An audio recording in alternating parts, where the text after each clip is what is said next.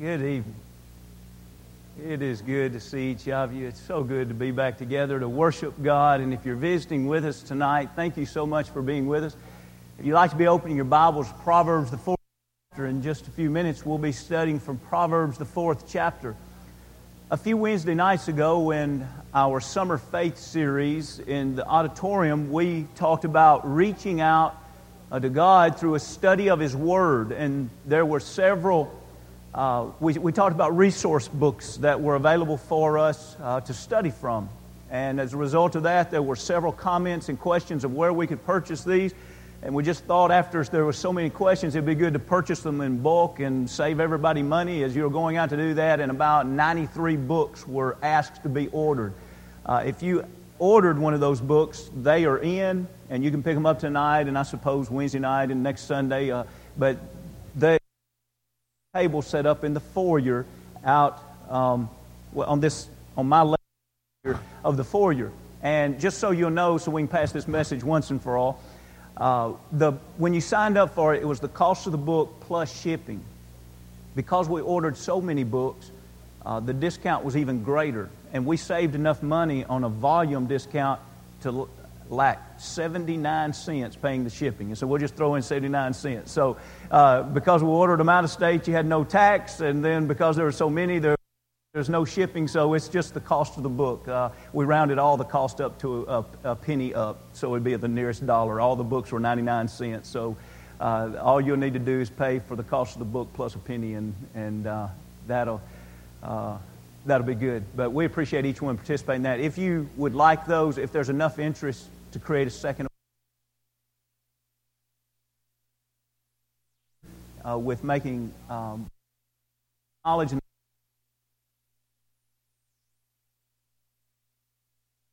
help anyone in the study of God's Word. It is awesome to think about in, in this midst the number of people that truly sacrifice today.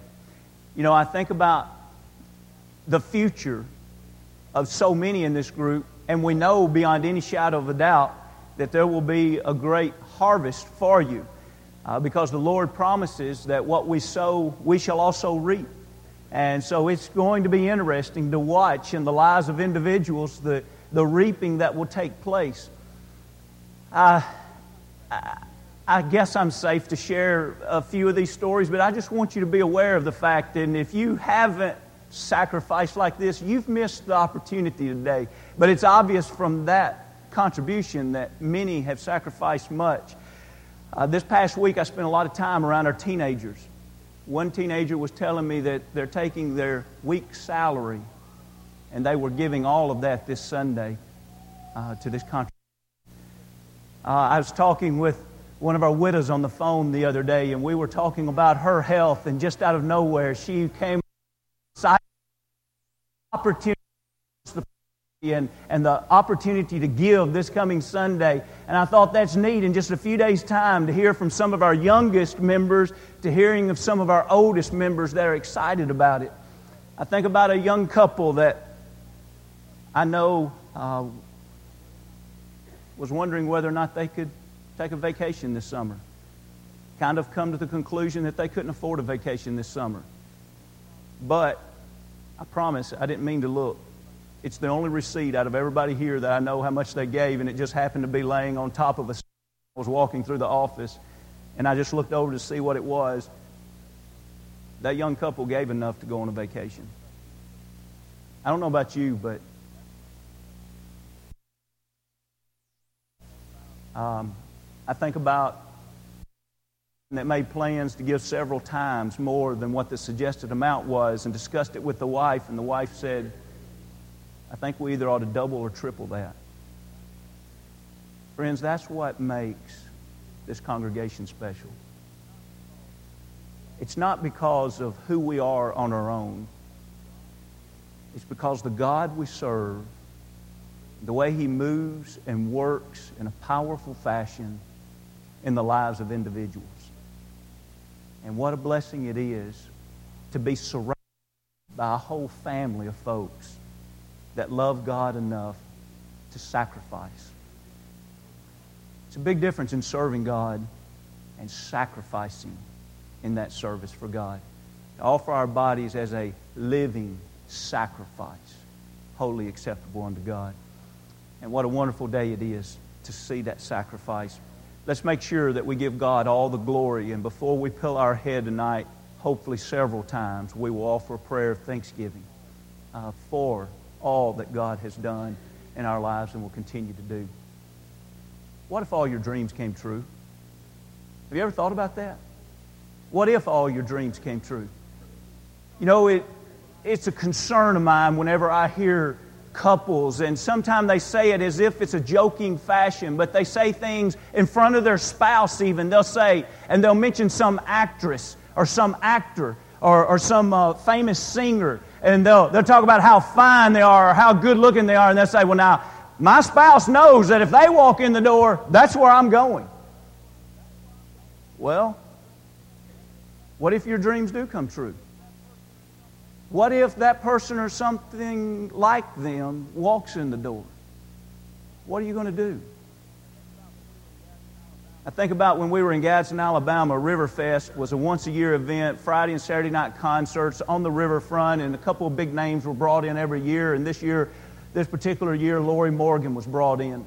They had to hire extra security, and there was this buff uh, police officer that was helping work security from the Gadsden area there, and Lorrie Morgan noticed him, thought that he was very attractive, started a relationship with him asked him to come on the road with her. In a few days' time, he's gone from his home, his family. Monday morning, he's on the road with Lorrie Morgan. What if your dreams come true? Where will you spend eternity? What if your dreams come through, true? Would it be a blessing for your family? What if your dreams came true? What kind of asset would you be for the Lord's church and for His work in this place?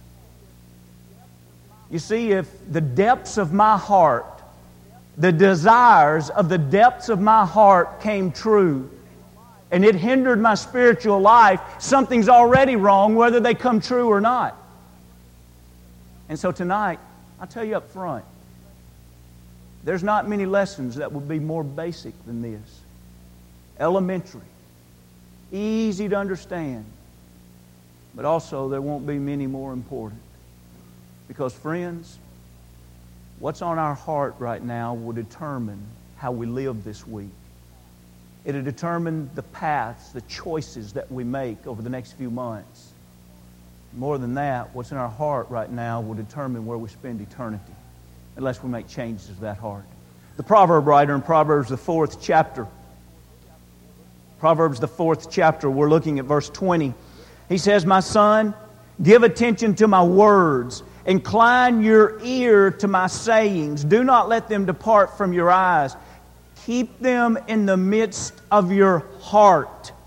For they are life to those who find them and health to all their flesh. Keep your heart with all diligence, for out of it springs the issues of life. Now let's kind of work through this text first with the verse we ended reading and then go back up through the text. First, we say from God, well, what, what are the issues of life? And as we think about what are the issues of life, He says, I can tell you where they come from. The issues of life spring from the heart. In other words, the heart is the reservoir that holds the issues that come out in our life. And so when, when someone says something and they say, oops, that slipped, it may have slipped from the lips, but it dwelt in the heart and is still in the heart. Or someone says, oh, oh, I didn't mean to do that. When I was working up north with neglected teenage boys and abused lift, shoplifting, they called it lifting. Lifting things was a serious problem. And you'd catch them coming out of a store with something they didn't pay for, and they would literally play it off to say, I didn't realize what I was doing. Well, how did that get in your bag? You didn't pay for it. I don't know. I just, I just, I just lifted it. I don't know. It just happened. Well, no, it didn't just happen. That's where his heart was. That's the kind of person he was all along. And whether he steals today or doesn't steal today, he's still that same person. His heart is one that is willing to be a thief. Someone says, I just can't seem to have time to study the Bible. It's not an issue of time, it's an issue of the heart. The heart has no desire to study the Bible, or the heart would make time to study the Bible. I just can't remember to pray. It's not to remember to pray, it's a heart that says, I don't need God. An humble heart says, I must have God. And that's why in the Scriptures, humility and prayer are tied together over and over in the Scriptures. And so we say, well, what springs from my heart? Our actions, our words, our thoughts, all of these things come from our. And so it's real important for us to think about what's in the heart. Take my word for it. Go over to Matthew 15. Now, we're going to come back there to Proverbs 4 if you want to hold your finger there in Proverbs 4. But in Matthew 15, to scan just a few things that's been in this chapter and then to read where the Lord talks especially about the heart. As we Matthew the 15, there were some of the scribes and Pharisees that were very upset because Jesus' disciples were, they were not going through the traditional washing of hands. And so Jesus says, if you want to talk about tradition, let's talk about your tradition of dishonoring your mother and father by saying it's Corban. I've given my gift at the temple. And so through your tradition, you do not keep the law to honor thy father and thy mother. And so with this in mind, we work our way down to where after that event, Jesus calls his disciples over and he gives them further teaching about this. Now, let's pick up with this further teaching as he's talking with them at the end of all of this paragraph. We're going to pick up in 17, 18, and 19 here. He says, Do you not yet understand that whatever enters the mouth goes into the stomach and is eliminated? But those things which proceed out of the mouth come from the heart. See that? That proceed out of the mouth come from the heart, and they defile a man. For out of the heart proceeds evil thoughts, murders, adulteries, fornication, thefts, false witness, blasphemies. These are the things which defile a man. But to eat with unwashed hands does not defile a man. And so while Jesus answers their question about the traditional washing of hands and says, it's not, today's language, we'd say the germs that enter in that defile a man. He says, let me tell you what really defiles. And he goes back to spiritual defilement. He says, what do we allow to be in the depths of our heart. Now, if we look at just a few of the things here, we could think about it like this Jesus, is murder a problem of the hands? He'd say no. It's a problem of the heart. Is fornication and adultery, is that a sexual problem? The Lord say, not really. It's a problem of the heart. You say, well, is blasphemy, is that, is that a verbal problem? Or is it a problem of actions that, that take on profanity toward God? And Jesus here would say, well, not really. The real problem of blasphemy is from the heart. In other words, the Lord would say, You list any sin that is seen outwardly of other individuals, and He'd say, instead of it being just a problem of that outward activity or v- words that are seen or heard, the problem is what's inside the heart of an individual. You remember Proverbs 23 and 7 As a man thinketh in his heart, so is he. Now, please don't let your mind immediately jump to this power of positive thinking idea. I believe in being an optimistic thinker and being a positive thinker. I believe in that. But that's not really what Proverbs 23 and 7 is all about. When he says, as a man thinks in his heart, the idea is, do we have God's ways in the depths of our heart? And if so, we're going to be godly people. It's not just, hey, I want happy days. It's, I want eternal life. It's not, well, can we make everything jolly on this earth? No, it's, I want to glorify my God through my life on this earth. Well, how can we do that? We have to be careful with what's in the heart. So let's drop back now in Proverbs, fourth chapter, and, and let's see the same verses we've just read, but now let's go back up to verse 20 and 21. And I want to read these verses again, and let's think about what we allow to come in our heart. In other words, what's going to supply the heart itself? If all the issues of life come out of the heart, what would God say should be that which supplies the heart itself? Now, we just read these, but let's read them again 20 and 21. For my son, give attention to my words. Now, here's a godly father teaching his son the words of God. And so when he's saying, give attention to my words, in effect, he's saying, pay attention to the words of God. And here's what he says Incline your ear to my sayings. Do not let them depart from your eyes. Keep them in the midst of your heart, for they are life to those who find them and health to all their flesh. Word of God. Incline the ear, he says. Always. God. Don't let your eyes off of the vision. Cast your eyes on the Word of God. How does anything reach your heart? You ever given thought to that? I don't know any other way things can reach our heart but through our senses. The two ways that the Word of God reaches our heart, especially, is through seeing, reading the Word of God, and through hearing the teaching and preaching, and even sitting down and discussing with other people that love God and hearing the Word of God in that sense. When we think about the power, you know, many poets have called the eyes the windows to the soul. And so it is. It's that that takes in the outward things and makes it a very part of our life. And so we think about, well, what should I take into my heart? And here, this godly father is pleading with his son always take in the Word of God. Always have that upon your ears. Always have that upon your eyes.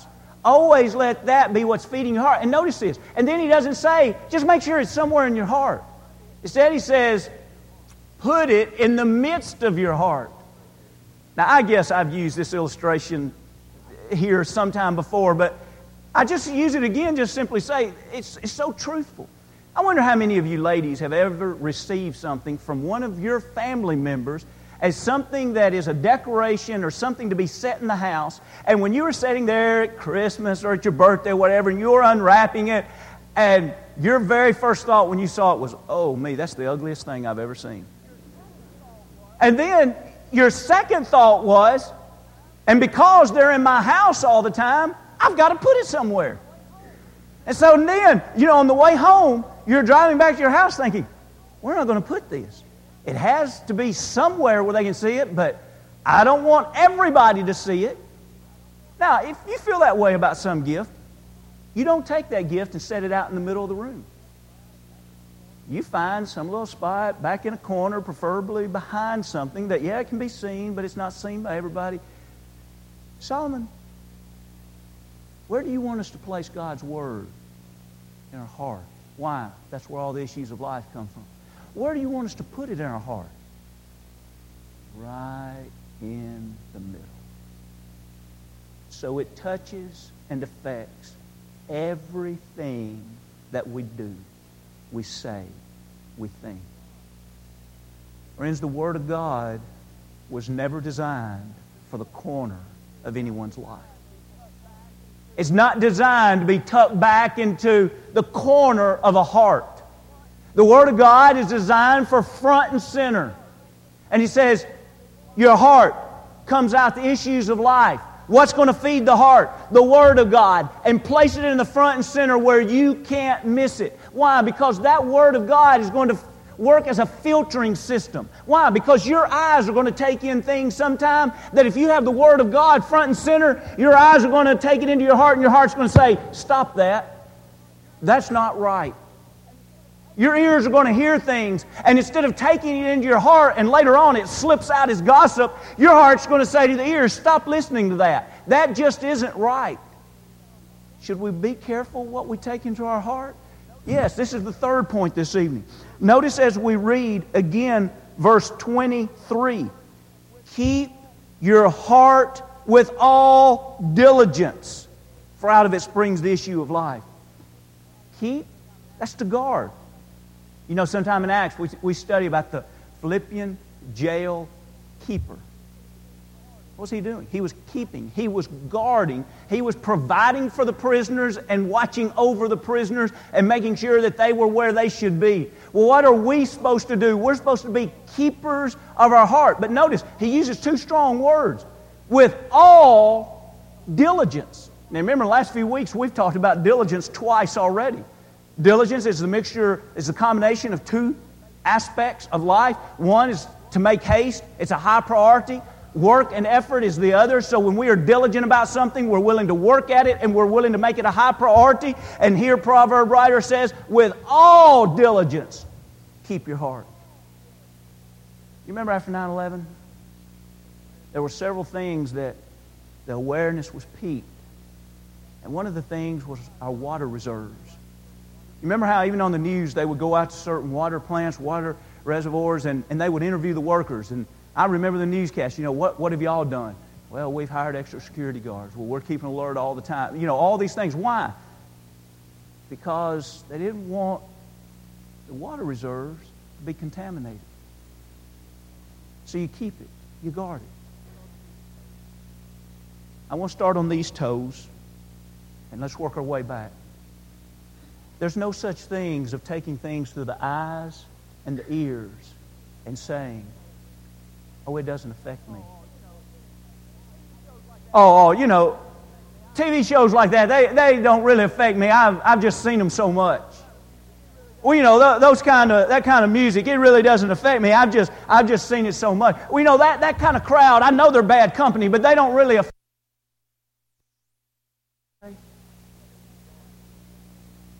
He says, I want you to guard your heart. I want you to just watch as Satan, the greatest terrorist, the heart. He's doing it, just step back and say, Oh, that really does. It does. It affects us greatly. And that's why he says, keep the heart. In other words, guard it with all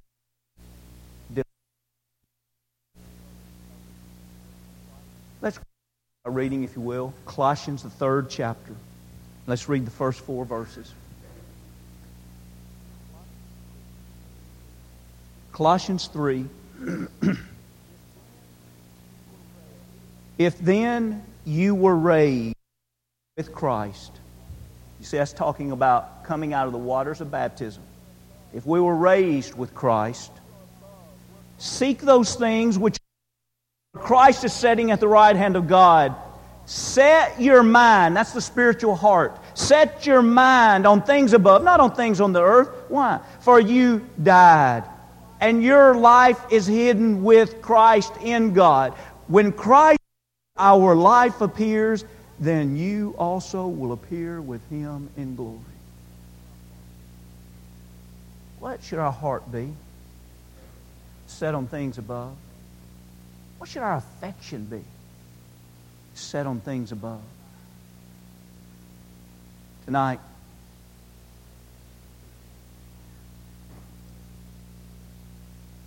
I beg you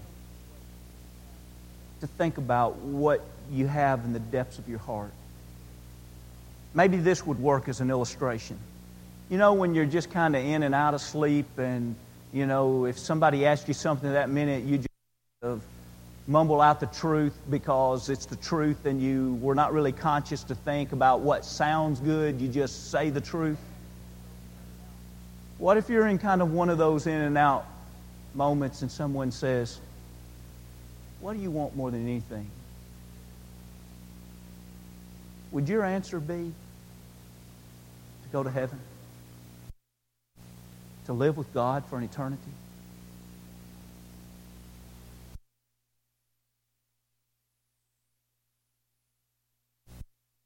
Admit that you've missed the boat somewhere? Yeah, and, and because we say, well, the greatest desire of my heart is for my family to go to heaven also. I've got some close friends, and the greatest desire of the heart is for them to go to heaven. Let me ask you if that's really the deepest desire of your heart. Is your heart right with God right now? And if not, the two aren't adding up. Say, more than anything, I want to go to heaven, but at the same time, I know I'm not ready to go to heaven. Well, that's not really the depths of your heart then. Let's not leave here tonight until you're where you need to be. You know that you want to spend eternity with God. And you know you need to make that in actions the depths of your heart tonight. If you haven't been baptized into Christ for the remission of sins, wouldn't you agree that more than anything you want to go to heaven? Set that as the depths of your heart and repent of sins and confess that Jesus is the Son of God and be baptized in Him tonight. That will be the best move that you can make right now in the depths of your heart. Maybe you have become a Christian in the past. And since you have risen out of the waters of baptism, somewhere along the way, your affection has been misset. And you need to bring it back in line. Today, be a wonderful day if you and I can leave here honestly saying, if my dreams came true, I'd spend an eternity with God. Please don't leave here tonight without being able to know that that's true. Because in the end, that's all we can determine is our own self. And that's all that matters. If we can help you in any way, come as we stand as we sing.